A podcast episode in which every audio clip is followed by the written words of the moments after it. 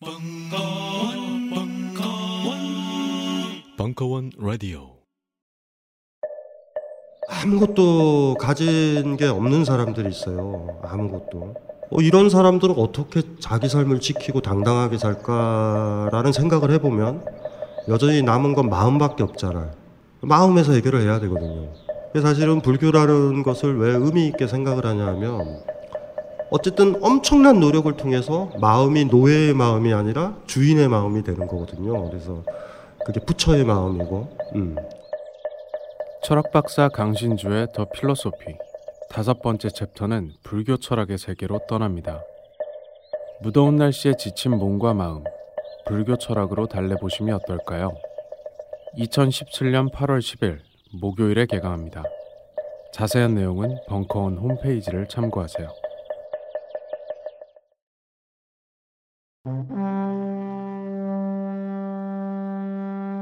철학 박사 강신주의 더 필로소피 인정투쟁은 불가피한가 일부 2017년 7월 13일 강연 제가 간혹 그런 얘기를 했잖아요. 성숙해지려면은 뭐라 뭐가 중요하냐면 욕을 먹어야 된다고.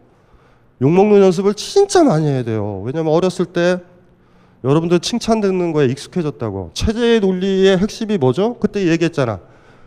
한비자가 뭐라고 얘기했어요? 마키아벨리가 상과 벌이라 그랬죠. 상 벌이다. 요게 내면화가 되면 어떻게 되냐면 상이 영광이라고 생각하고 이걸 욕이라고 생각해요. 영욕이라는 게 그래서 나오거든. 치욕이라고 생각한다고. 벌 받으면 이거는 뭐냐면 영광이라고 생각한다고. 요 메커니즘이 있거든요. 그러니까 어우 창피해. 이게 이게 뭐야? 이게 이게 창피하다라는 거야. 창피하다. 어 이건 자랑스럽다. 어, 이해되세요? 여기서 벗어나야 된다고요. 이게 어렸을 때부터 이렇게 길러 길러져서 우리한테 들어온단 말이에요. 부모들이 여러분들 뭐 예를 들면 이런 거죠. 집에 청소 잘하거나 동생 잘 보면은 뭐 주잖아. 그게 상이라니까. 무슨 말인지 아시겠죠? 근데 동생 돌봤더니 상을 안 준다 그러면 그때 막 투정 부리는 거 아니야. 예? 그러니까 요 메커니즘에서 요게 이제 만들어지거든요. 그러면 뜻대로 본인 삶을 못 살아. 상보를 주는 바깥에서 이거 이렇게 생각하면 안 된다고. 그러니까 누가 뭐한테 해줘도 영광이라고도 생각하지도 말고 치욕이라고도 생각 안 해야 그때 자유로워지거든. 제가 얘기를 했잖아요. 하루에 욕을 세 번씩 얻어먹는 연습을 해야 된다고. 안중근 의사처럼. 어? 무슨 말인지 알죠? 하루에 세 번씩 욕을 안 먹으면 입에 가시가 돋친다. 이 정신으로 살아가면 100일 안에 100일 안에 아주 강한 주체가 그때 탄생해. 막, 막 살아요, 이제. 여기서 막 산다 하면 자기가 원하는 대로 산다라는 거야. 눈치 보지 않고. 왜 그러죠? 때때로 뭐 이렇게 이혼을 못하는 사람들의 공통점은 남의 시선 때문에 못한다?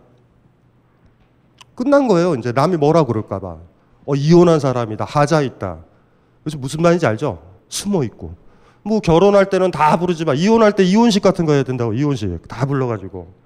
그때 그러니까 결혼하면 이렇게 그 부조금, 부조금 내는 거 그거 쓰잖아요. 명당. 그걸 함부로 카피를 해놔. 그 이혼할 때는 다 보내요. 우리 이혼식을 하게 됐 다고 와서 축하해 달라고 보낼 수 있겠어요?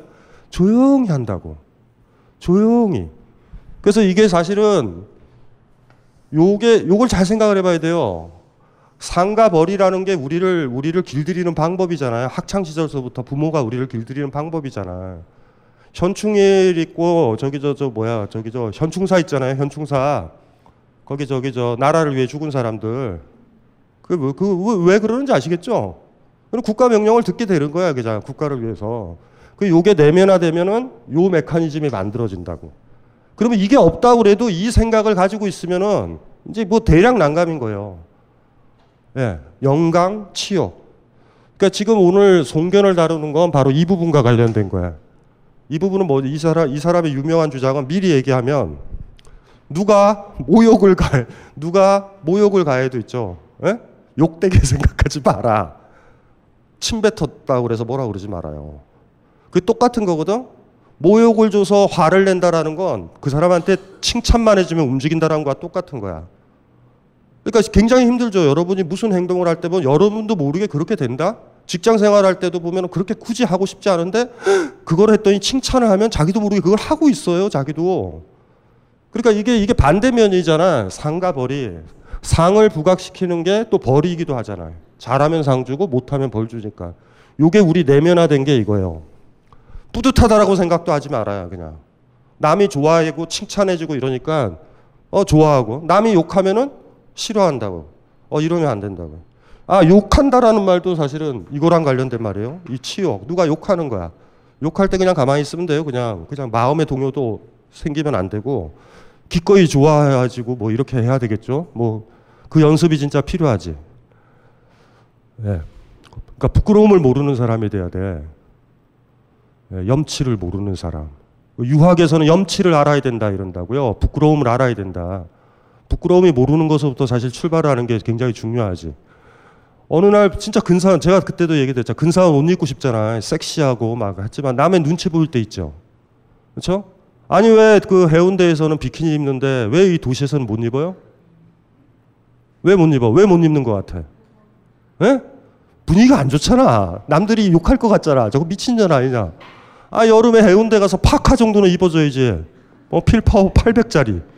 어 그래서 왜 입고 있냐? 그러면은 뭐 뭐 저 저 저 다이어트 중이다. 뭐 그래도 되는 거잖아요.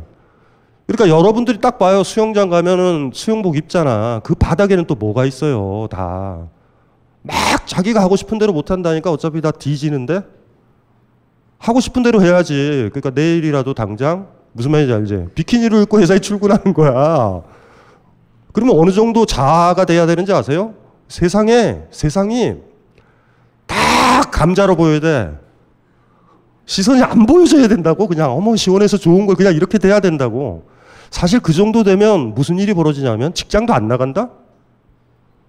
직장에 나가는 게 뭐예요, 사실은? 월급 받으려고 나가는 거 아니야, 상. 그러니까 강력한 주, 주체라는 건 어디서부터 오냐면 상벌을 유혹받지 말아야 된다. 뭐 이러 이건 쉬운데 여러분한테 이게 있단 말이에요. 남이 칭찬하는 일을 하려고 그러고 여러분이 행동을 할 때 하고 싶은데 남이 뭐라 그럴까 봐 못하는 것들 있잖아. 그러면 여러분들은 그냥 노예야 노예 그냥 남이 원하는 걸 하고 있는 거잖아요. 우리가 이게 뭐 철학은 아주 단순해서 주인은 내가 하는 거를 하는 거죠. 내가 원하는 거를 한다. 노예는 타인이 원하는 걸 하는 거야. 이해되죠? 이거 어렵지 않지? 인문학은 이렇게 가려는 거예요. 인문학은 이렇게 가려는 거라고. 노예가 노예가 노예가 노예로 잘 있으면 질서가 잘 잡히지. 아니 이집트에서 피라미드 만들 때 10만 명이 동원됐다. 자기가 원하는 대로 하면은 쉬고 싶을 때 쉬면은 피라미드 못 만들지. 그러니까 다 노예가 돼야 질서가 잡혀요. 다 파라오가 원하는 대로 해야 돼. 또 그렇게 만들면 된다고. 그 그거를 생각을 해보면은 뭐 어렵진 않아요. 그래서 이제 오늘 이제 이 성견이라는 사람이 전면적으로 공격하는 건 요 메커니즘을 없애버리자는 사람이야. 타인의 시선에서 어, 타인의 칭찬을 받을 것 같아. 타인이 욕할 것 같아. 논리 구제를 없애자고 주장한 사람이야. 그러니까 순자가 얘를 왜 공격 안 해요? 예? 순자는 상벌주의자인데 국가 시스템이 그러면 끝나는 거 아니야. 애들 공부도 안 하고. 무슨 말인지 아시겠죠? 왜 애들이 그 학창 시절에 공부 꼬맹이 때 공부 열심히 해? 칭찬하니까. 애 공부 못하게 하는 방법도 많다고. 1등 하면 개패듯이 패봐요. 그 공부를 안 하. 1등 하면 학교에서 막 손가락질해. 저, 저, 저 야비한 것. 그래, 1등해서 좋냐? 공동체 정신도 없는 것. 이렇게 욕한다고 생각해봐. 1등을 했어도 자기 성적표가 저주받은 성적표가 되지. 안 보여주려고 그러죠. 물론 그것도 똑같이 남의 시선을 받는 거야. 그래서 그거랑 사실 관련된 거예요. 예. 그걸 한번 보자고요. 여기서 보면 인정투쟁은 불가피한가라는 테마인데 그러니까 서양 철학이 후진 이유 중에 하나가 뭐냐면 서양 철학의 바닥에는 인정 인정이 이게 굉장히 중요하다. 인정받는 거, 인정하고 인정받는 거 이걸 중요하게 여기는데 동양 사람들은 굉장히 재밌는 게 인정을 이걸 부정하는 경향이 많아요. 남의 인정이든 뭐든 신경. 그러니까 인정을 인정 이걸 받아들이면 노예로 전락하기가 쉽고 이거 누구의 인정이야? 타인의 인정이잖아요. 만약에 인정을 거부하면 주인으로 가는 지름길이라고.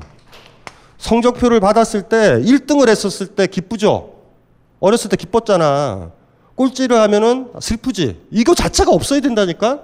1등 성적표를 받으나 꼴찌 성적표를 받으니까 동요가 없어야 돼. 서양은 이걸로 쭉쭉 가요. 근데 동양은 이 전통이 있어. 인정 인- 남의 인정에 목마르지 하- 않는 주체가 돼야 되는 거야.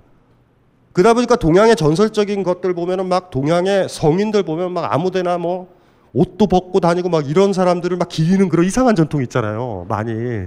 그게 거기서 나오는 거거든. 요거 요 메커니즘이 뭔지 아시겠죠?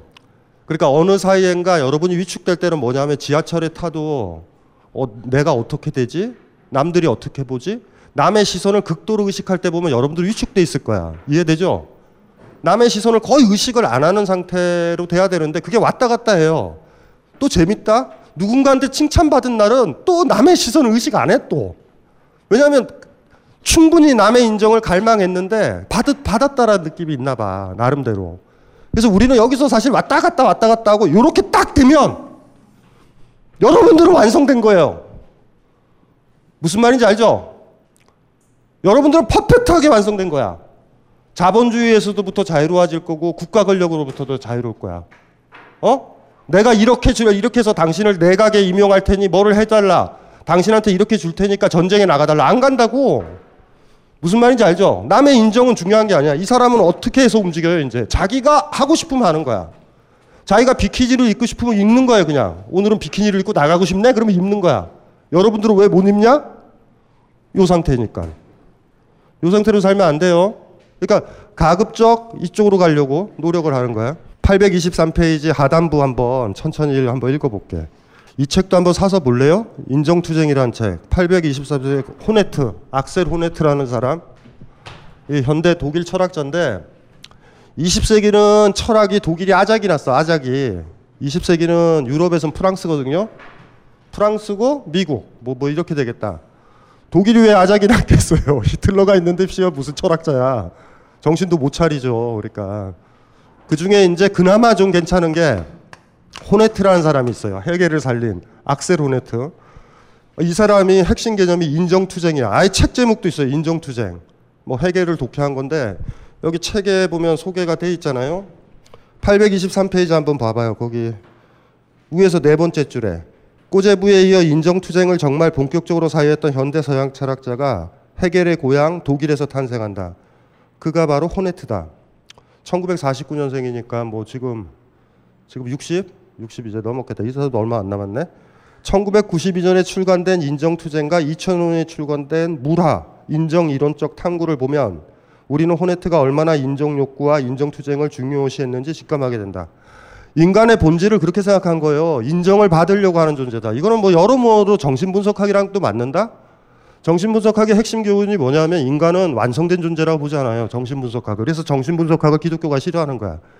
정신분석학은 뭐라 하냐면 인간은 미숙아로 정의를 내려. 동물에 비해서 더 미숙한 존재. 그건 너무나, 너무나 쉬운 거죠. 연어가 새끼를 쳤을 때 새끼를 돌봐요? 1년 동안? 어, 놀이방 보내고 뭐 그래 유모차 비싼 거 타서 태워? 아프리카에서 초식 동물들이 새끼를 낳은 다음에 걔를 얻고 다니던가요? 아니야 안 그래. 모든 동물들은요 어미 뱃속에서 나오면은 좋기 서너 시간이면 움직인다고 이빨도 다 나 있어. 우리 인간은 뭘 잘났다고 애기들이 이빨도 안 나는지 모르겠어. 초식 동물들은 풀을 뜯어 먹는다고 그리고 빨리 떠나야 돼. 그리고 신체 구조상 애를 못 업어. 그럼 부모가 해줄 수 있는 역할은 태반체 통째로 떨어져요. 뒤로 툭 떨어진다고. 그러면은 막 자기가 그, 그, 저, 있죠? 그러니까 뭐야, 그 들판에 있는 아프리카의 소라고 생각해봐. 그냥 말 같은 거. 얼룩말. 이빨로 이렇게 해가지고 태반을 뜯어줘. 그래, 머리를 이렇게 쳐주는 거야. 이렇게, 이렇게 일어나라고. 못 일어나면 죽어요. 왜 죽냐면 피냄새가 진동을 하게 되고 한두 시간 안에 하이에나들이 몰려든다고. 그러면 어미로도 지켜주질 못해. 이해되죠? 그렇게 해가지고 이렇게 삐뚤삐뚤 하다가 보셨죠? 그럼 일어나면 어미 쫓아가잖아. 빨리 떠야 돼. 그 태반 있는 근처에 있으면 안 되거든. 이해되죠? 근데 인간의 애들은 어떻게 돼? 미수가잖아, 미수가. 그 이게 이게 심각한 문제거든요. 그러니까 인간은 인간은 뭐 만물의 영장이다 이거 개소리라고. 왜 우리한테 역사가 존재하는지 아세요? 문화가? 우리 엄마 때문에 그렇다고. 엄마 품에 있기 때문에 엄마가 또 오만 나쁜 것들을 다 전달해 준다고. 얻고 있으면서. 쓸데없이 언어 배워야 되고, 뭐 배워야 되고, 뭐 배워야 되고. 엄마가 학원 가라 그러면 학원도 가야 되고. 무슨 말인지 알죠? 그러니까 정신분석학의 출발은 인간은 미숙아에서부터 출발한다고. 그러니까 미숙아니까 어떻게 되니까 살아야 되잖아. 누구한테 결정돼요? 어미가 나한테 음식을 줘야 되잖아. 그래서 사실은 이런 얘기도 해 정신분석 학자들은 저 아이의 해맑고 예쁘고 착하고 천사 같은 저 강교한 얼굴을 보라 어미의 사랑을 유도할 수밖에 없는 저 강교한 얼굴을 어 무슨 말인지 알죠 이쁘잖아 그렇게 그렇게 아이들은 만들어지는 거예요. 교태. 무슨 말인지 알지? 애가 막 처음서부터 중학교 2학년짜리처럼 갓 태어나가 중학교 2학년짜리처럼 난동을 부리면 여러분들 버린다고. 이런 씨발 이게 뭐야 이게?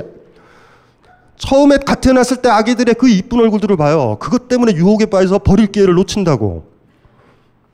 어, 그때 버려, 버, 그때 버려도 됐었단 말이야. 그 다음에 일이 커지지. 그러다가 아이가 나중에는 사기치지, 사람 죽이지 이랬을 때는 이미 아이는 너무 커서 나도 죽일 수 있는 지경에 이르렀기 때문에 어찌할지 못하고 그냥 가는 거야.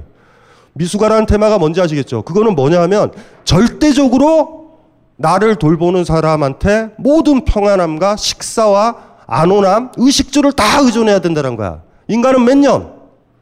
자, 여러분의 아이들이 있는 분 아이들을 봐. 아이들 지금 바깥으로 내보내고 여러분들이 이사를 가거나 이민을 가버리는가 그냥 이 세계에 던져놓고 살 수 있을 것 같아? 만만치 않죠. 그렇게 살 수 있는 게 앵벌이 앵벌이라도 하는 거는 도대체 몇 살 때부터 해? 세 살 못하지?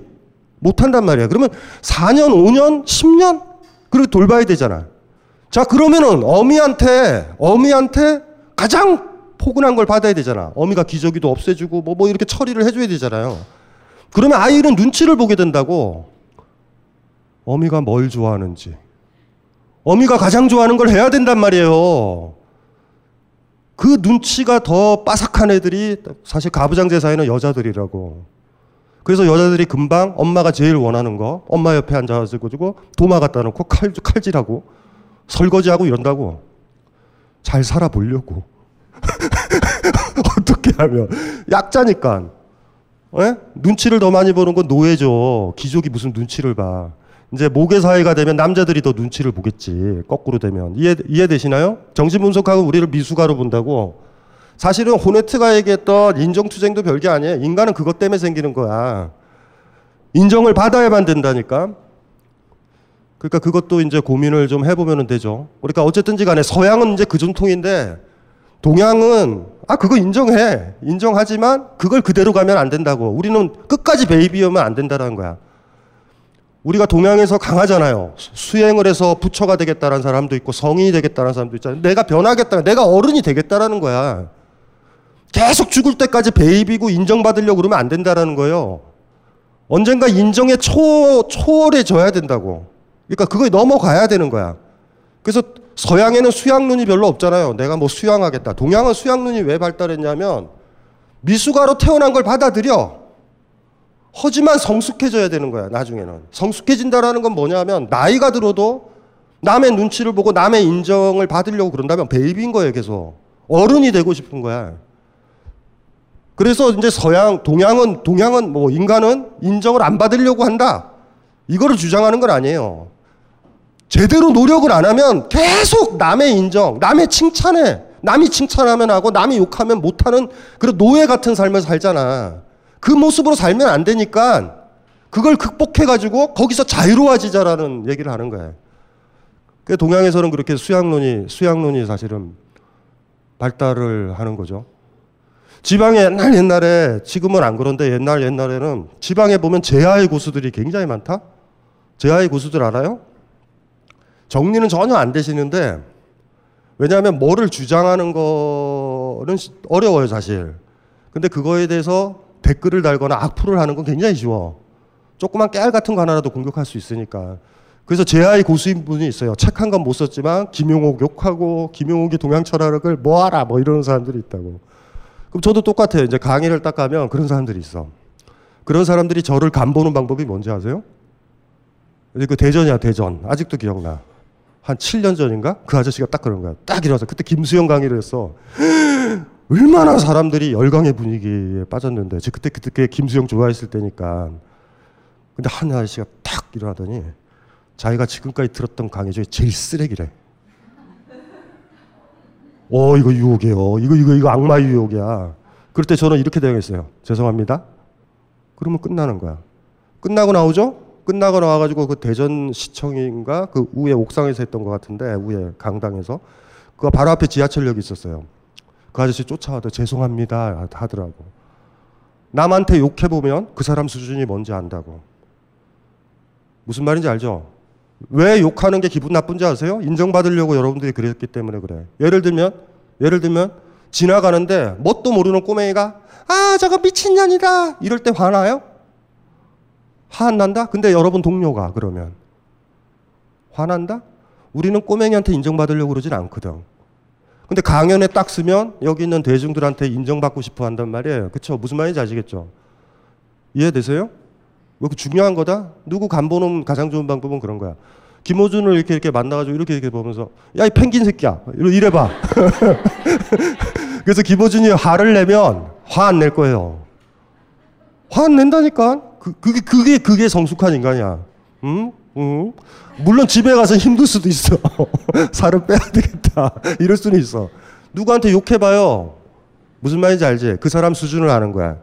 왜냐하면 그 사람이 얼마만큼 칭찬에 굶주린 사람인가. 칭찬에 굶주린다는 건 뭔지 아세요? 그 사람을 가지고 놀다라는 거야. 그 중요한 거예요. 그거 까먹으면 안 될 것 같아. 그래서 호네트라는 사람은 정신분석학이랑 비슷해요. 이 사람은 해결에서 나왔던 인정투쟁 그거를 가지고 아예 여기에 썼어. 한번 인, 인용문 한번 볼게요. 거기 읽던 부분에 쭉 나오면 이래요. 이 두 권의 책은 다 있는데 아마 인정투쟁은 절판이 됐을 거고 무라 인정 이론적 탐구 이거는 아마 아직도 나올 것 같아. 꼬제부와 달리 호네트가 좋아했던 해결의 저서는 정신현상학이 아니라 예나 시대의 실제 철학이라는 강연록이었다. 이 강연록에서 호네트가 너무나 좋아했던 해결의 말이 등장한다. 인정행위 속에 나는 개별자가 아니다. 나는 당연히 인정행위 속에서 존재하며 더 이상 매개 없는 현존자가, 현존재가 아니다. 한 사람이 이 땅에 있으면 그 사람은 인정행위 속에 존재하는 거예요. 그러니까 인정하고 인정받으려는 메커니즘으로 존재하는 거야. 누구든지 간에. 호네트의 입장은 사실 그거지. 미셸 투르니에의 소설 방드르디 태평양의 끝이라는 소설이 있어요. 그게 로빈슨 크루소를 로빈슨 크루소라는 다니엘 디포 소설은 로빈슨 크루소가 주인공이거든. 그리고 거기에 누굴 만나냐면 프라이데이라고 금요일 날 만나서 프라이데이라고 붙이는 원주민이 나오잖아. Vendredi는 불어로는 금요일이야 Friday. 그러니까 그, 그, 저기, 저, 누구라 그랬지? 저자가? 방금 얘기하고 까먹었다. 어, 미셸 투르니에. 미셸 투르니에는 바꿔버린 거예요. 주인공을 프라이데이로 바꾸고 로빈슨 크루소가 조연이 돼버린 거야.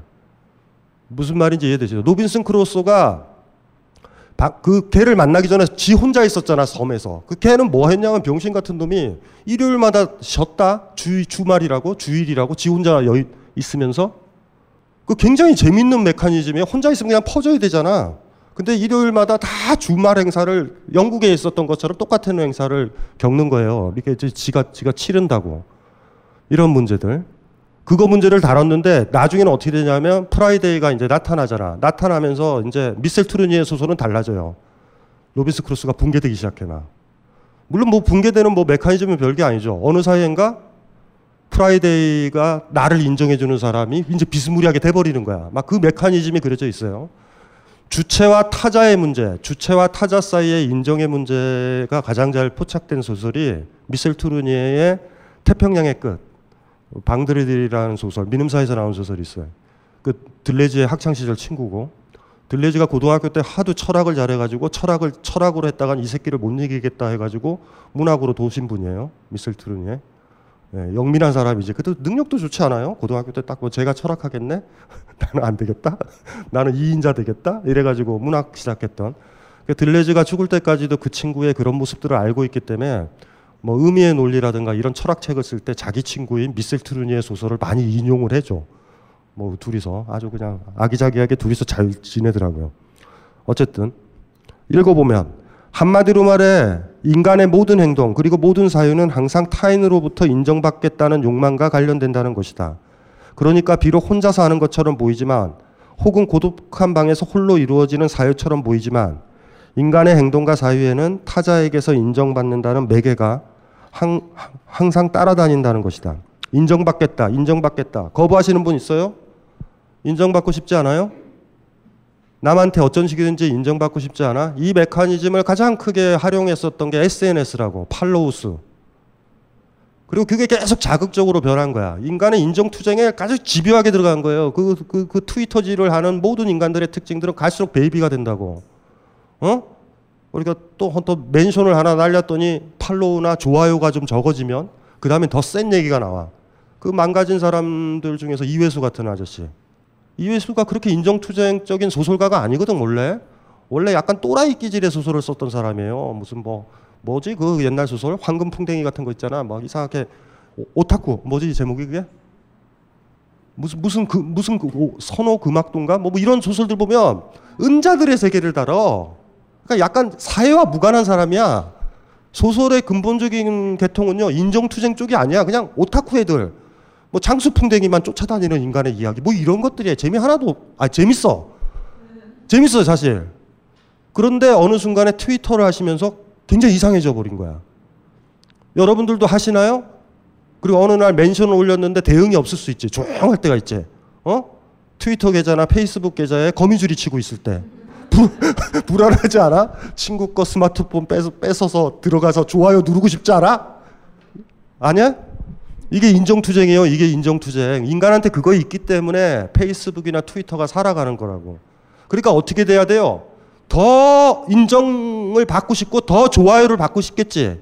그러면 헐리우드 영화처럼 똑같이 돼. 더 자극적이어야 되고 더 관능적이어야 되고 더 섹시하고 더, 더 노골적이어야 된다고.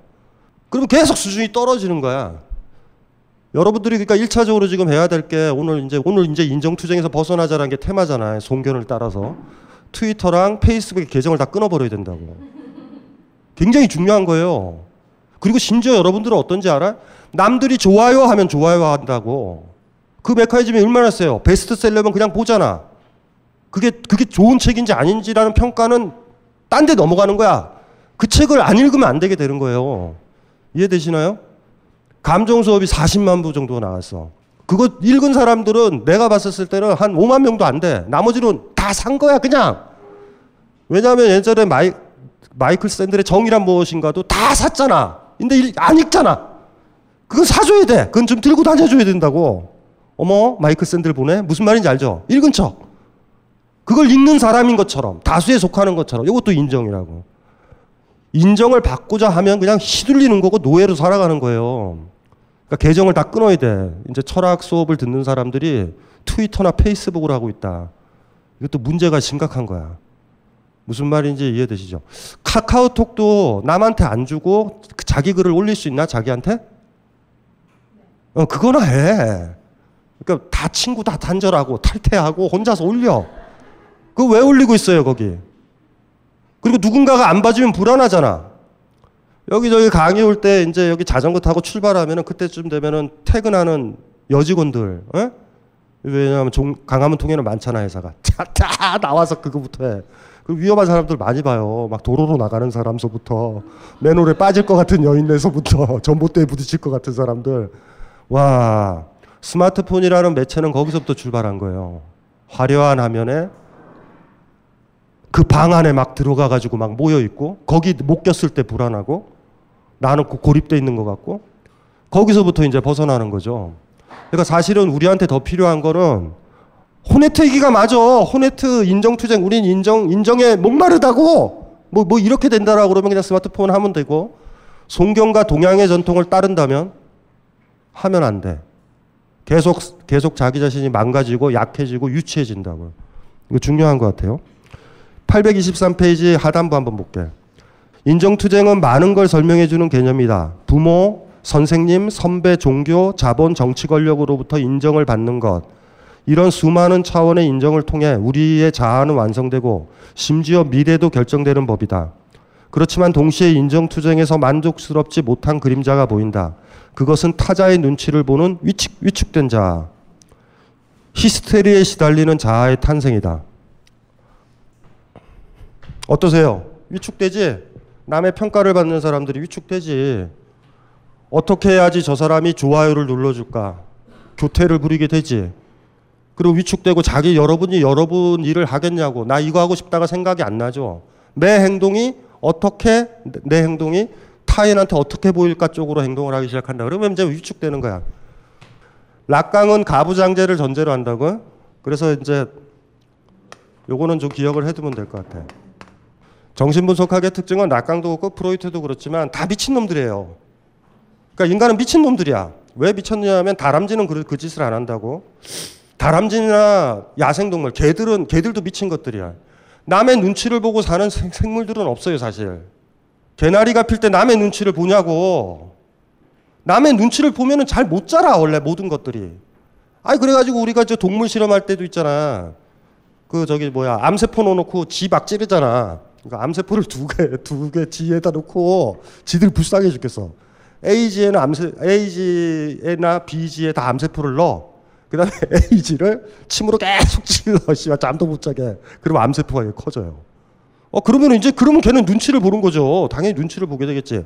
이 세상 모든 자연스러운 것들은요, 눈치를 보지 않아. 자기 갈 길로 가. 근데 인간들은 자기 갈 길이 뭔지도 몰라요. 당신이 원하는 게 뭐야 라는 거야. 우리 인간들의 특징들 봐봐. 매번 씨발 등산로로만 산행을 산을 가. 에? 무슨 말인지 알아요? 남이 가던 길로만 간단 말이에요. 우리 우리는. 그런데 정상적인 모든 생명체들은 그러니까 여러분들은 다람쥐도 좋아해야 되고 바퀴벌레도 여러분들이 그렇게 싫어해도 살잖아. 바퀴벌레는 여러분 인정을 요구하지 않아요. 그냥 자기 길을 갈 뿐이야, 그냥 걔네들은. 근데 여러분들은 남의 인정을 받잖아. 그러니까 행동이 막 왜곡되는 거야. 내가 가는 거는 한 적이 없어요. 내가 사는 길이 엄마가 원했었던 거고 사회가 원했던 거고 이런 것들만 하고 있는 거예요. 지금 대개가. 그러니까 정신분석학에서는 기본적으로 나 미친놈들이라고. 그렇게 나를 강요하는 그 무언가의 흔적들을 초자라고 부른다고요. 프로이드가. 나의 자아를 지배하는 것들이 있고 뭔가 내 길을 가려고 그러면 뭔가 찜찜하고 죄를 저지른 것 같다고. 서연 엄마가 남편을 두고 옆집 아저씨랑 키스를 했을 때 죄책감이 있을 것 같아 없을 것 같아? 없어요? 잘못했다. 그래요. 정상적인 훌륭한 분이야. 자기가 좋았잖아. 자기가 좋았던 감정들을요 억압한다고 눈치를 본단 말이야. 그럴 때 작동하는 게 있지. 엄마의 얘기서부터 옛날에 칭찬들 막장 드라마를 봤을 때 다른 남자랑 키스했던 여자의 말로서부터 다 불안한 거지. 안 들키면 되지 뭘 어, 당장 죽이려고 덤벼들면 잘 피하면 되지. 그거 중요한 거란 말이에요. 그래서 이렇게 생각하면 돼, 정의를. 철학이 별게 아니다? 우리, 우리가 진짜 좋은 철학은? 다 필요 없어. 철학 강의를 아예 안 들어야 돼. 그, 장자가 뭐하러, 씨발. 나는 나, 나 식대로 가겠다. 이러면 돼. 난 내가 원하는 걸 너무 분명하게 알아. 그러면 되는 거예요. 어렵지 않잖아. 근데 인간은 그렇지 않지.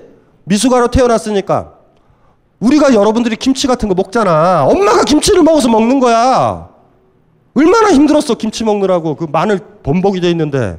근데 우리만 그렇지도 않아요. 멕시코 아이들은 더 매운 소스도 먹어.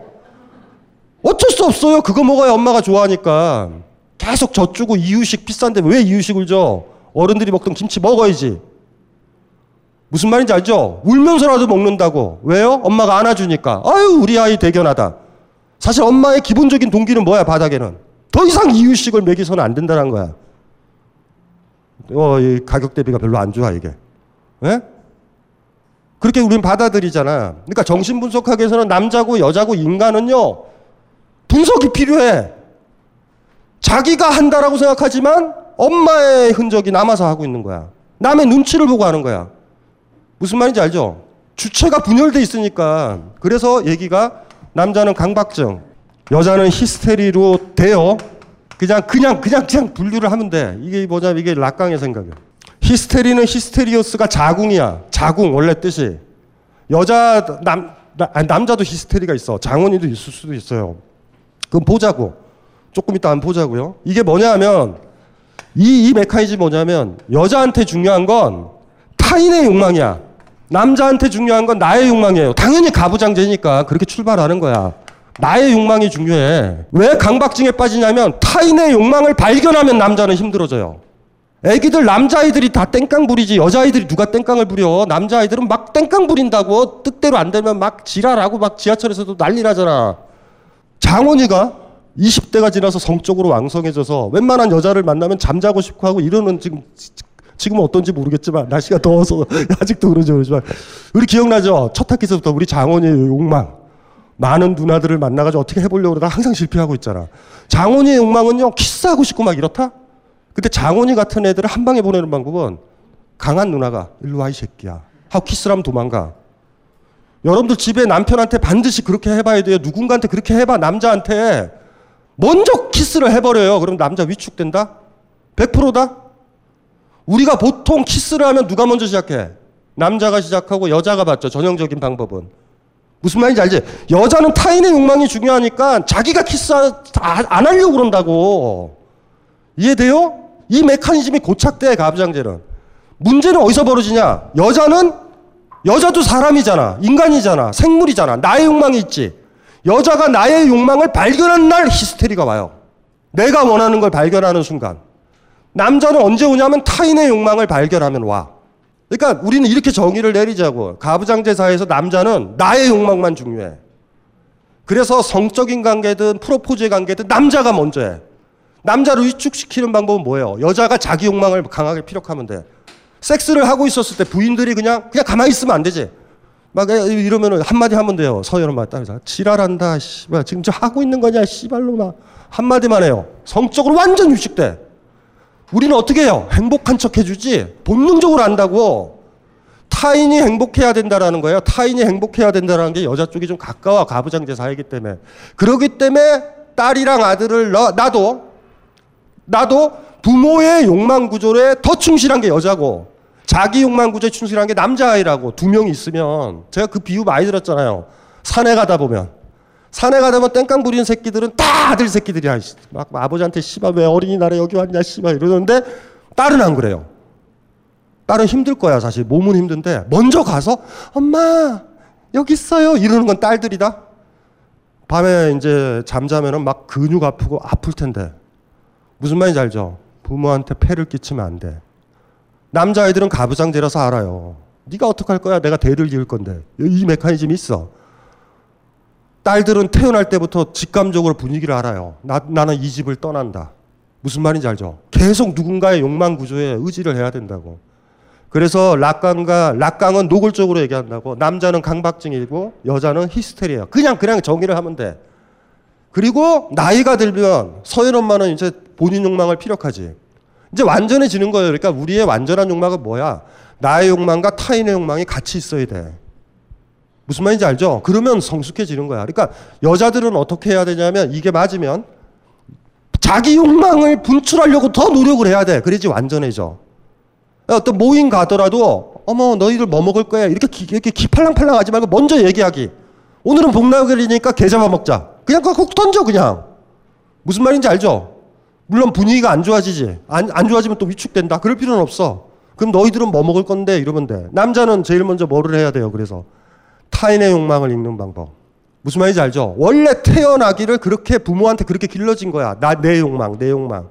그래서 사실은 이, 이 메커니즘을 생각을 하면 돼요. 그러니까 퍼펙트한 인간은 뭐예요? 나의 욕망도 긍정하고 타인의 욕망을 긍정하는 방향으로 가야 되는데 여자는 어떻게 돼야 돼? 나 욕망을 긍정하는 쪽으로 가야 돼. 그러니까 이 인정투쟁은 여자한테 더 중요한 거예요, 사실. 여자는 항상 평가받고 인정받는다고. 사이도 그러잖아요. 그래서 미스 코리아 그 제도를 싫어하는 거야. 무슨 말인지 이해되세요? 남이 막 평가해. 뭐, 34, 24, 34. 무슨 말인지 알죠? 이 느낌 들지? 나의 외모를 보고 재단을 하고 평가를 해. 너희들이 뭔데 날 평가를 해! 이러지도 또 않아. 아니, 할 수도 있어. 근데 집에 가서는 또 다이어트 들어간다. 야, 이러면 이건 답이 없는 거예요. 그러니까 여러분들도 어떻게 하는 거야? 장원이가 오면 어떻게 해야 돼? 어? 등급을 매겨, 앞으로. 오늘 장원이 상택은, 어, 고기 등급으로는 B급이다. 무슨 말인지 아세요? 평가해요, 평가해. 내, 내, 여러분의 욕망, 여러분의 평가.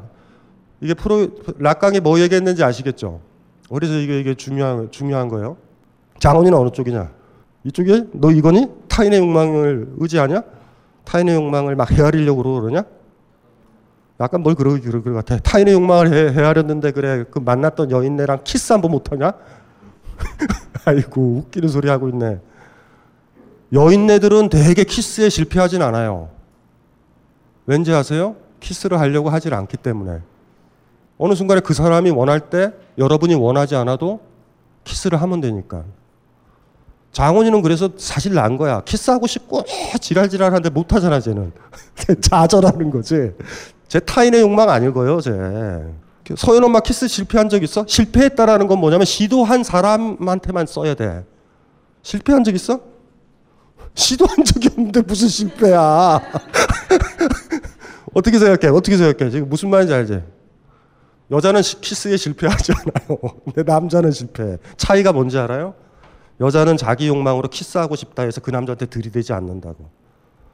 물론 최근에는 그런 경향들이 있을 수 있어. 뭐 사무실에 전기가 나가면 어 김대리 누나가 신입 사원을 어머 이럴 수는 있어. 어, 이럴 수는 있어. 호시탐탐. 그리고 그날 실패할 수도 있지. 갑자기 불이 들어와서. 그러면 술 마시 소주 마시면서 이런 거지. 아이씨 오늘 키스도 못했어. 어떻게 키스를 할까? 왜 왜 왜 그놈은 내 마음을 몰라주지 이러고 술 마신다고 장원이처럼 타인의 욕망을 읽긴요 뭐 그러니까 이 여자와 남자의 이 구조를 봐야 된다. 그러면은 이 여자의 근본적인 문제는 뭐예요? 인정. 한번 돌아보자. 이 시스템이 가부장제니까 남자가 우월하고 여자가 열등하니까 인정을 받으려고 그러지. 무슨 소리인지 알죠? 인정받으려는 사람 정도가 심하면 심할수록 노예에 가깝다고. 아유, 한번 생각을 해봐. 타인의 눈치를 보는 게 인정받으려는 거잖아. 그러면은 한번 며느리가 눈치를 봐, 시어머니가 눈치를 봐. 최근에 시어머니가 눈치를 보는 사람들이 있어요, 간혹. 어, 그렇게 요새 사회는 조금 복잡해졌어. 정상적으로. 군주가 눈치를 봐, 신하들이 눈치를 봐. 신하들이 눈치를 본다고. 그러면 전반적으로 다 인정받으려는 주체는 뭐예요? 하면 신하가 되려는 주체고, 노예가 되려는 주체고, 버려지지 않으려는 주체란 말이야. 위축된 주체. 그러면 히스테리로 가는 거예요. 남자라도 상관없어.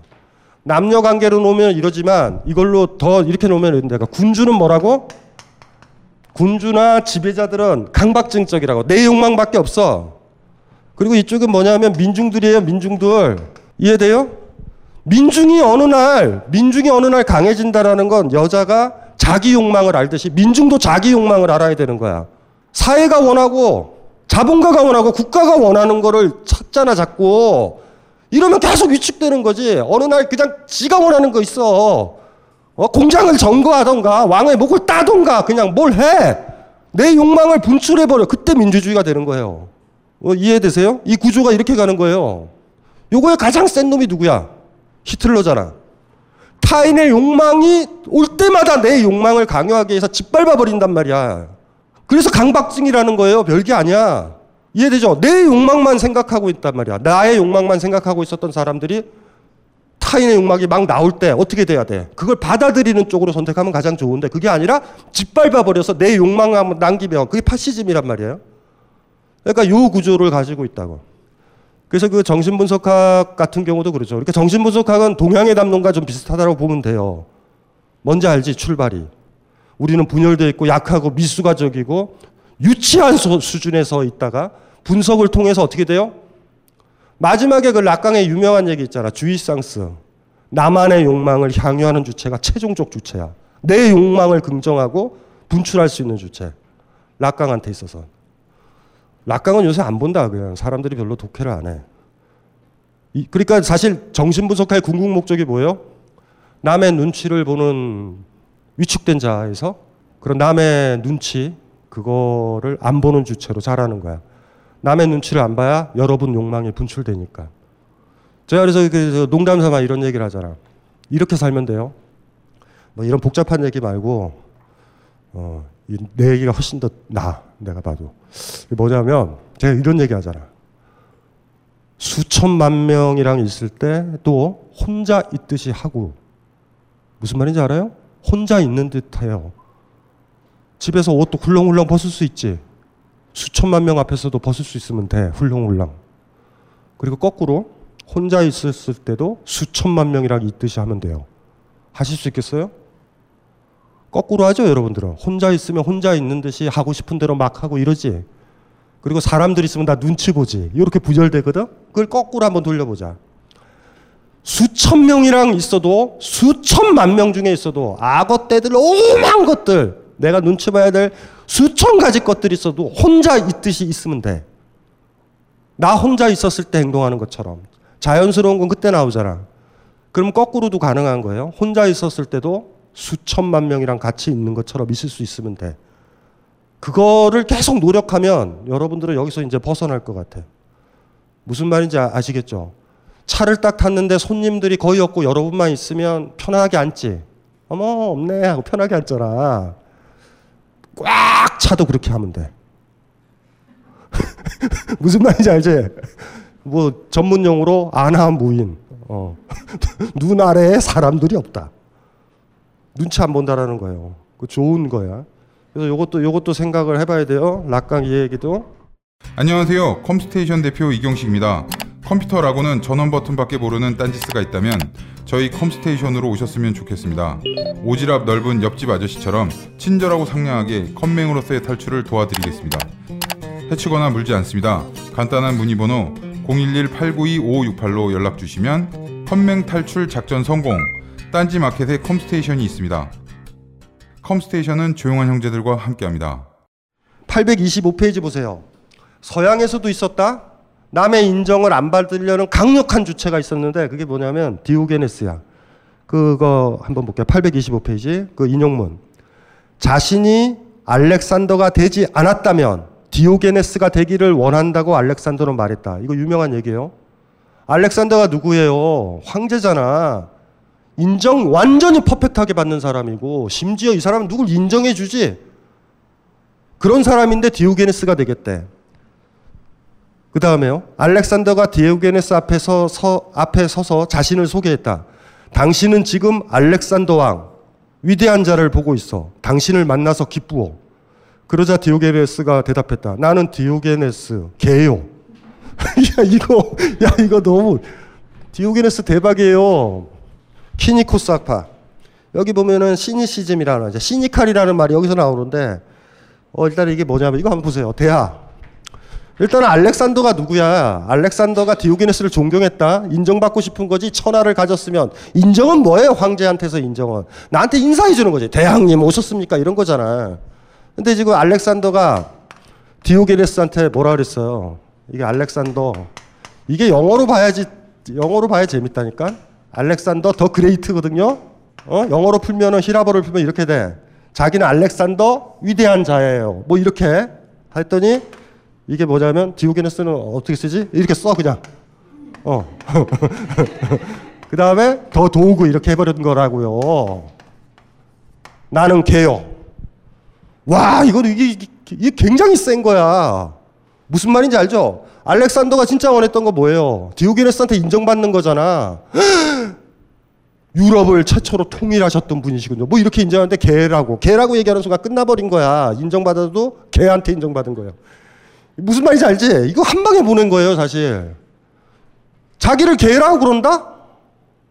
디오게네스의 특징, 공공장소에서도 자위하고 싶을 때 자위했던 사람이야.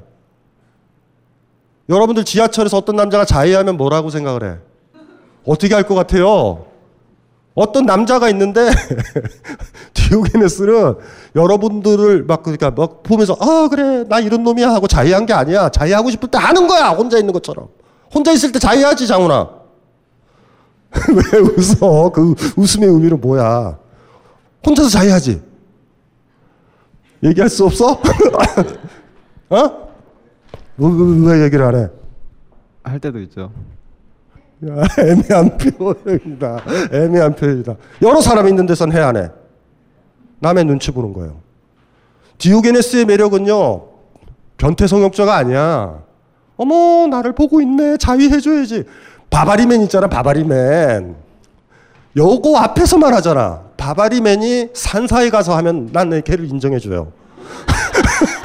그, 여거에서 이러잖아. 그거 말고, 더워서 옷 벗는 거랑 그치면서 아유 덥네 옷 벗는 거랑 타켓이 있어서 공공장소에서 자유하고 뭐 이런 거 이런 거랑 다른 거예요.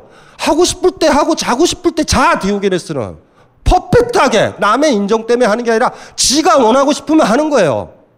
자유를 하면 자유를 하는 거고 음식을 먹으면 음식을 먹는 거고 잠을 자고 싶으면 자.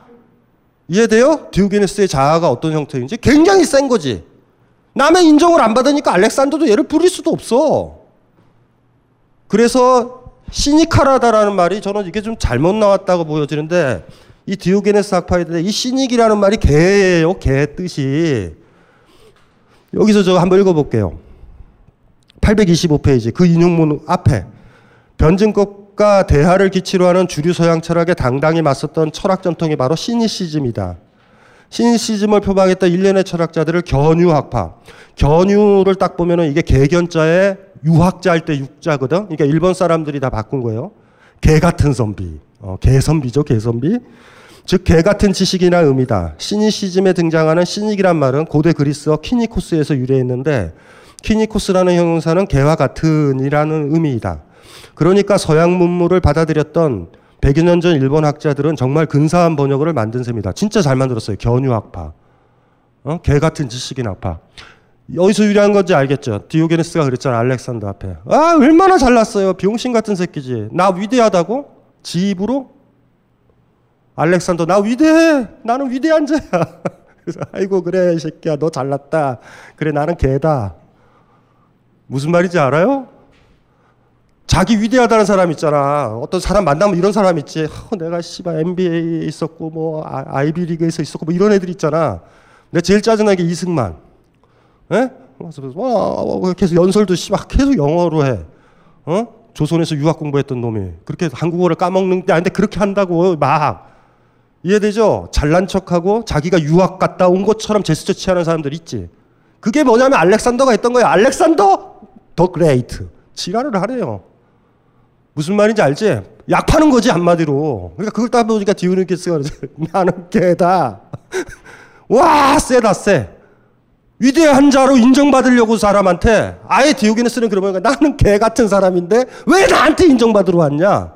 야 이 정도 되면은요 이것도 센 거지. 서양에서 변증법 대화가 강조되잖아요. 플라톤에서도 대화하는 게 뭐야? 상대방을 이기는 거고 논쟁에서 이기는 거고 끝내 이기게 되면 난 승자 패자에서 서로 인정 구도가 판도가 정해지는 거잖아. 인정 내가 졌어 이러는 거잖아. 그거에 완전히 벗어난 전통이 디오게네스 전통이야. 그런데 이게 안 남아 있다고. 서양도 똑같아. 이런 애들은 쩌리하다. 여기서도 또 저는 촉을 발휘하는 거지. 이 사람 중요하다.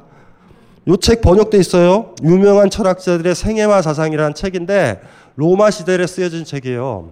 라이 디오게네스 라이 라이티오스라는 사람. 디오게네스 아니야. 여기 철학자 디오게네스와 다른 사람이에요. 요거 저, 저 뭐야? 저 검색 좀 해 봐. 어 구경론으로 그리스 철학자 열전 동서문화사 그리스 철학자 열전이라는 책이 있어요. 진짜 깔끔하게도 줄였다. 어, 요 책 있어. 요거 요거 재밌어요. 이거 재밌는 게 아니야. 이건 무조건 사야 돼. 왜냐면 견유학파가 여기에 다 나와. 전체는 아니에요. 플라톤도 있고 소크라테스도 있고 다 있거든. 로마 시절이니까 지금 막 그 영미 철학자들이 미국 철학자들, 프랑스 애들 다 얘네들이 뭐 하는지 아세요? 플라톤이랑 아리스토텔레스를 누가 번역하는지가 문제야. 그리스 로마 전통을 누가 있느냐란 문제라고. 그래서 그거에 가장 셌었던 데가 영국이란 말이에요. 아니 프랑스였다고. 미국이 하버드에서 그거 작업을 해요. 20, 20세기 초에 하버드에서 플라톤, 아리스토텔레스, 희랍, 로마 시절까지 전집을 한쪽에 원문, 희랍어라든가 라틴어 원문, 한쪽에 영어로 번역한 책이 하버드 대학에 나온다고.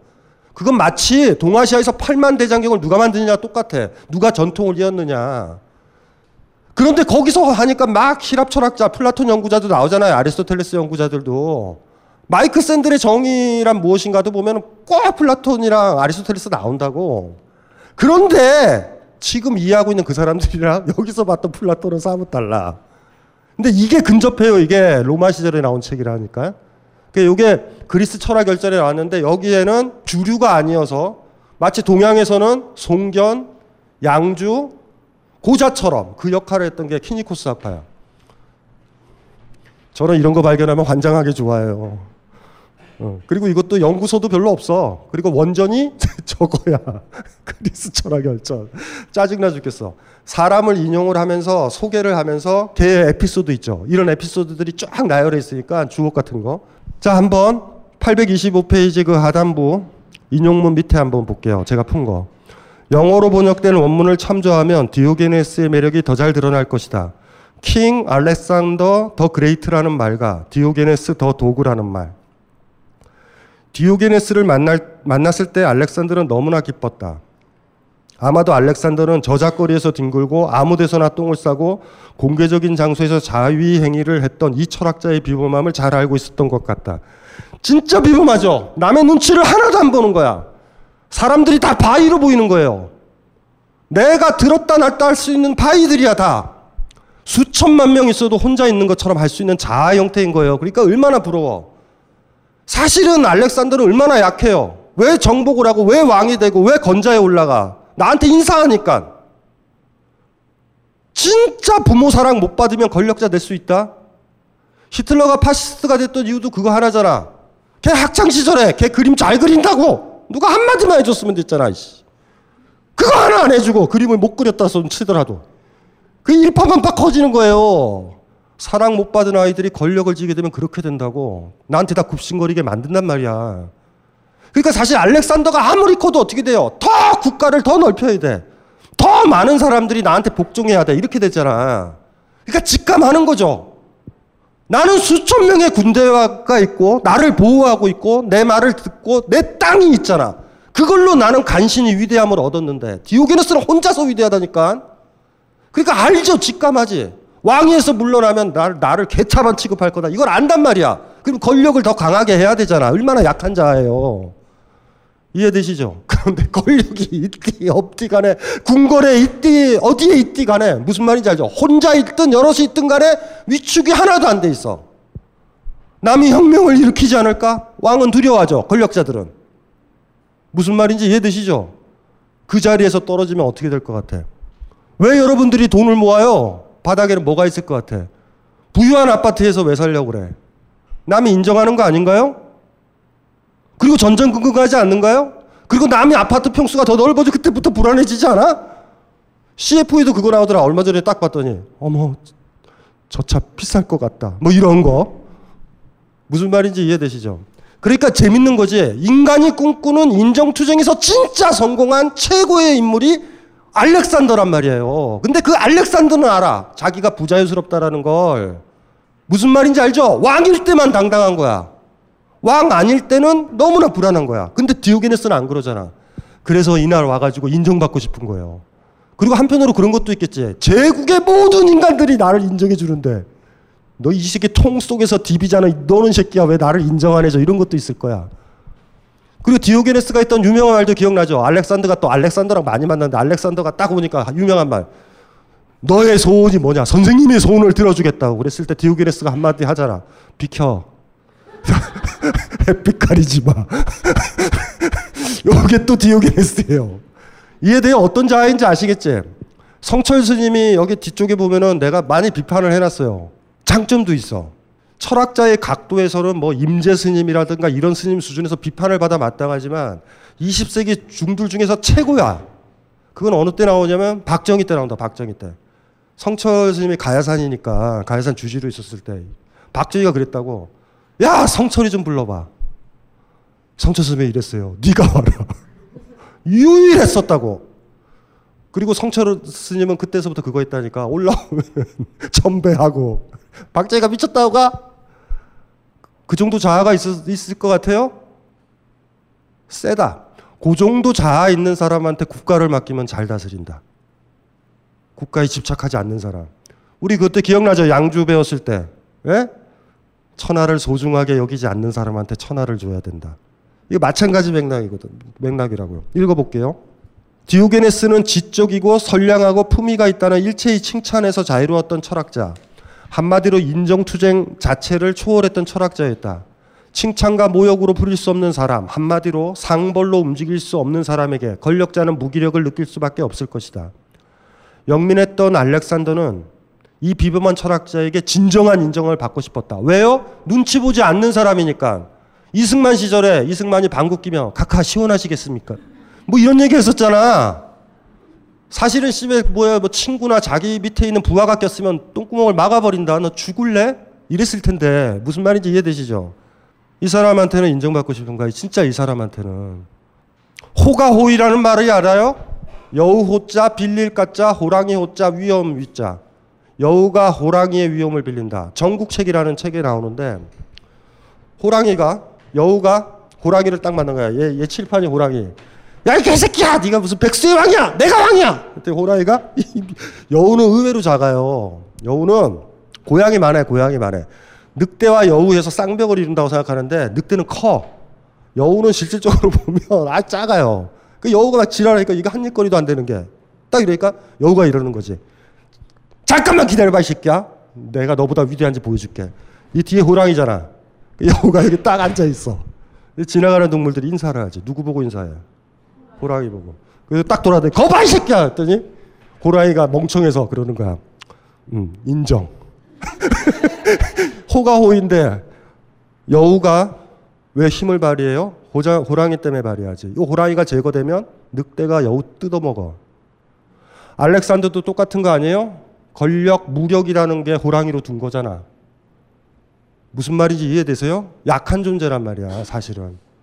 근데 디오게네스는 센 거지. 그러니까 진짜로 위대한 사람이에요. 2000년 전이다. 인정받으려는 욕망에 알렉산더는 그리스 사회에서 추앙받던 자신의 측면을 무의식적이나마 부각시키고 만다. 위대한 자라고 말이다. 자기를 그렇게 소개했지. 남들도 위대한 자라고 그러고 그런 거에 취해 있죠. 그러나 자기를 보고 위대하라고 그런 건 아니거든. 그가 가진 무력, 그가 가진 공권력 때문에 위대하다라고 그러는 거죠. 그러자 디오게네스는 스스로 개라고 대답한다. 선불교에 익숙한 사람은 위대한 두 사람의 대하에서 선문답을 연상했을 것이다. 분명 알렉산더가 디오게네스를 찾아온 이유는 그 위대한 철학자한테서 인정받으려는 목적 때문이었다. 그런데 그 철학자가 지금 스스로 개라고 답한다.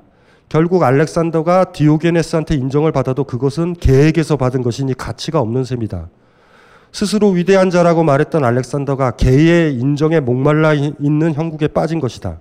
사실 이미 인정을 받으려고 온 순간 알렉산더는 위대한 자이기는커녕 쓰다듬을 쓰다듬을 받으려는 개가 아닌가. 무슨 말인지 알죠? 위대하다. 위대하다라고 해주세요, 제발 이러고 온 거야. 그게 뭐 위대해? 개지. 반면 개라고 했던 디오게네스는 개 같지 않죠. 반대로 일체 인정으로부터 자유로운 디오게네스는 개이기는커녕 진정 위대한 자가 아닌가. 시니코스 학파, 키니코스 학파, 이 디오게네스의 디오게네스의 이 이야기는 니체의 디오게네스 있잖아요. 니체가 상징하는 인물 중에 아폴로와 디오게네스 있잖아. 디오게네스가 얘, 얘 놈이야. 같은 계열의 놈이라고. 이 정도 자아면 초인이잖아. 초인이 뭐냐? 그러면은 권력자 앞에서 나 개야. 상볼로 휘둘려지지 않는 주체여야 되잖아. 그러니까 이게 디오게네스예요. 그 나중에 그리스 그, 그 아까 뭐 있어 철학자 열전인가? 어 저 책, 저 동서 문화사의 가장 큰 매력은 일본 책을 그냥 번역해서 번역이 아주 좋아요. 어 일본 애들이 고민고민한 걸 옛날에 동서 문화 저 판이 60년대 70년대 있었어요. 있었다가 최근에 두껍게 저기 있는 사상 전집을 만만하게 보지 말아요. 읽기는 더 편해. 나는 싫은 건 뭐냐면 그 원 원어를 능통한다고 그래서 국어가 안 되는 사람이 번역을 하잖아. 그걸 아주 힘들어. 번역은 첫 번째 완전히 의역해야 돼. 두 번째 잘 모르면 완전히 직역해야 돼. 최악의 번역은 뭐냐면 아는 부분을 의역하고 모르는 부분을 직역하면 우리는 우리는 힘들어져. 주변에 있는 번역서들의 대부분은 그래요. 근데 일본 아이들은 굉장히 번역이 꼼꼼하거든. 아마 그 초창기 때 서양 문물을 소개했을 때 전혀 모르니까 진짜 꼼꼼할 수밖에 없었던 전통 때문에 그랬던 것 같아요. 디오게네스 어때요? 매력적이지 않아요? 그러니까 그냥 그래 그래 그래 누가 이제 어머 어제 나 다이아몬드 반지 받았다 딱 그러면 뭐라 그래? 그 걔가 인정받으려는 거잖아. 그럴 때 그게 뭐 중요하니? 너는 네 남편의 마음은 받았니? 이러지 마 추하게. 그냥 그러면 그냥 침 흘려줘 그냥 좋겠다. 그 순간 여러분들은요 어른이 되고 그 친구는 인정받았잖아. 젖달라고 투정 부렸는데 왜 젖을 안 줘? 어머 그러니? 어머 좋겠다. 우리 남편은 집에 가서 죽여야지 싸울 거야 집에 가서. 그럼 그, 그 친구가 좋아할 거 아니에요. 어, 우리는 화목하네 하고 갈 거 아니야. 그렇게 살다가 그 친구의 갈등을 더 심화시키자고. 나중에 크게 헤어지고 싸우라고. 인정에 목마른 사람한테 인정 줘요. 아, 디오게네스도 사실 그런 측면도 있잖아. 위대하다 그러니까 저는 개예요. 근데 아주 복잡하다고요. 요거, 요거 자체가. 요 정도 자아 형식을 만들어야 된다고요. 만드실 수 있겠어요? 그래서 제가 원칙을 얘기했잖아요. 수천만 명이랑 같이 있어도 혼자 있었을 때. 그러니까 이거를 한번 해보자고. 사람 없는 곳에서, 그러니까 아까 비유 들었잖아요. 공공장소에서, 만약에 여기 비어 있잖아. 여기 비어 있죠. 강의실 여기 왔는데 먼저 왔을 때 너무 편하면 너무 불편하고 너무 좀 피곤하면 누울 수 있지 여기 위에 테이블 위에. 에? 누울 수 있잖아. 지금도 누울 수 있어야 돼. 하실 수 있겠어요? 아니 혼자 있었을 때는 이렇게 사무실에서 이렇게 이러고 있을 수 있잖아. 어? 이러고 있을 수 있잖아. 사무실에 혼자서 이렇게 소파에 기대서 회의 회의할 때도 그냥 가장 앞에서 이러면 된다고 할 수 있어요? 만만치 않지. 이게 만만치 않아요. 요게 만만치 않아. 그래서 아까 얘기한 거예요. 수천 명이랑 있어도 혼자 있는 듯이 살아요. 그 강도가 세지면 세질수록 여러분들은 조금씩 그러니까 어느 날 사람들이 많으면 위축되는 자신을 발견될 때는 막 머리를 치라고 아유 병신같이 또 노예가 됐네 남한테 인정받으려고 그러네 이렇게 머리를 치면 돼 그게 근데 그 저기 뭐야 우리 저 함양에서 많이 쓰는 표현인데 그 감정이 미친년 널뛰듯이 한다고. 어느 때는 어느 때는 그냥 상관없어. 남 눈치를 안 봐. 어느 때는 너무나 남 눈치를 많이 보죠. 왜 이렇게 대략난감이죠 엄마가 됐으면. 이제는 눈치 안 보는 어른인데 애기 눈치를 본다고. 무슨 말인지 알죠? 이거 굉장히 힘들다. 엄마가 애기 눈치 보면은 애기는 또 자라면서 엄마의 인정을 받으려고 그러는데 어, 서로 다 인정받으려고 씨발 엄마랑 아들이랑 싸워. 집안 개판 된다 개판. 무슨 말인지 알죠? 어른이 됐으면 이제 인정받지 않는 자리로 올라온 거야. 근데 나이가 들면 들수록 더 눈치를 보고 더 인정받으려고 그러면 갈수록 베이비가 되는 거잖아요.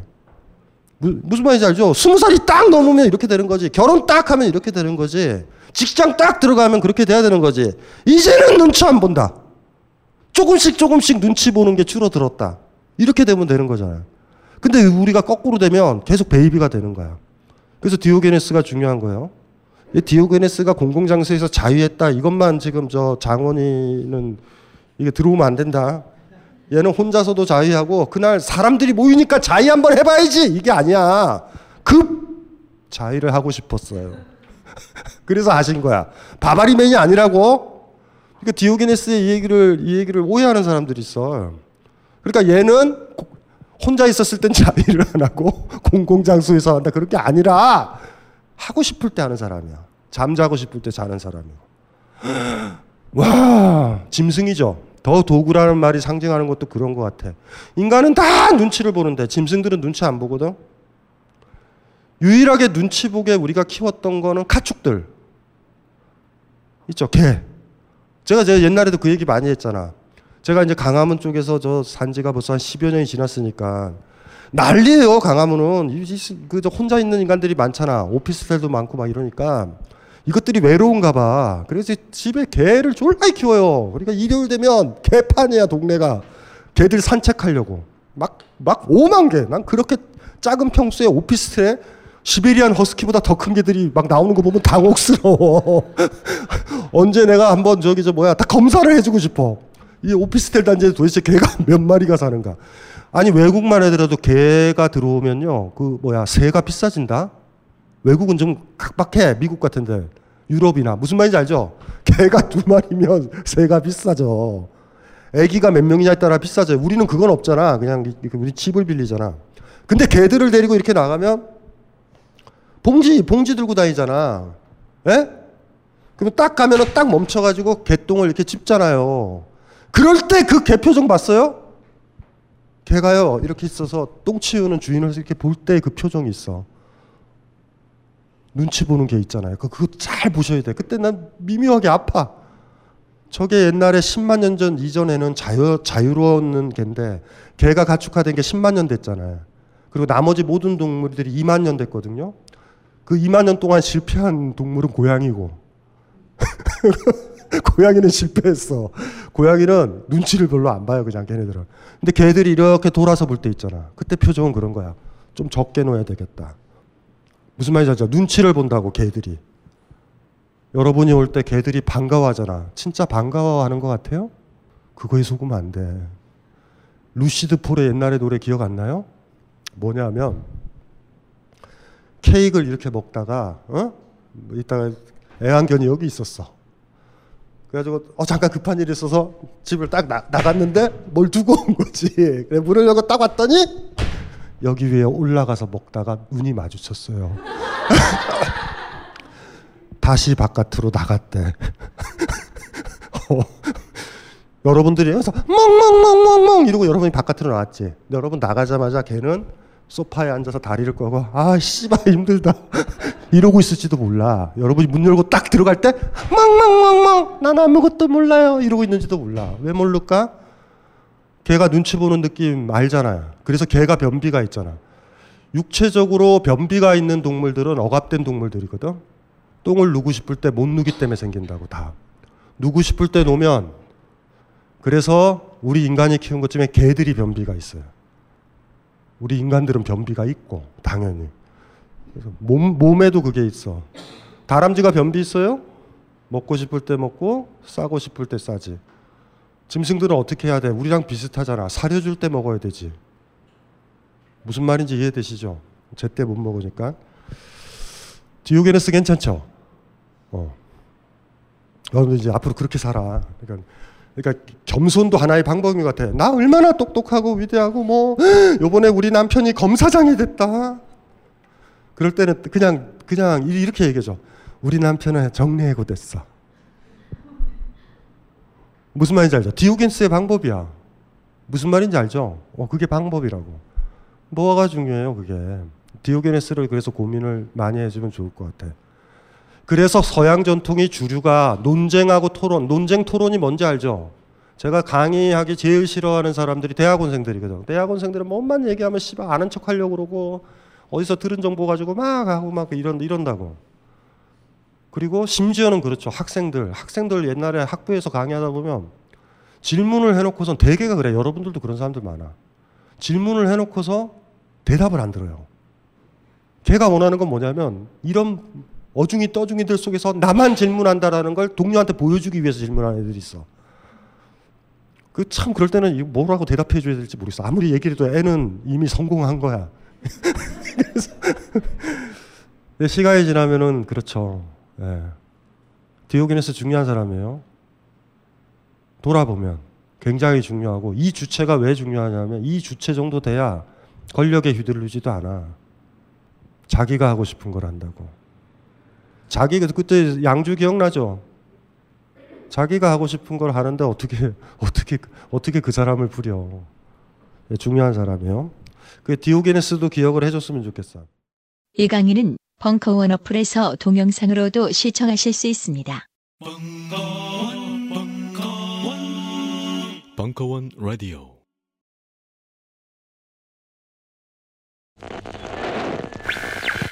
안녕하세요. 벙커원 요원입니다.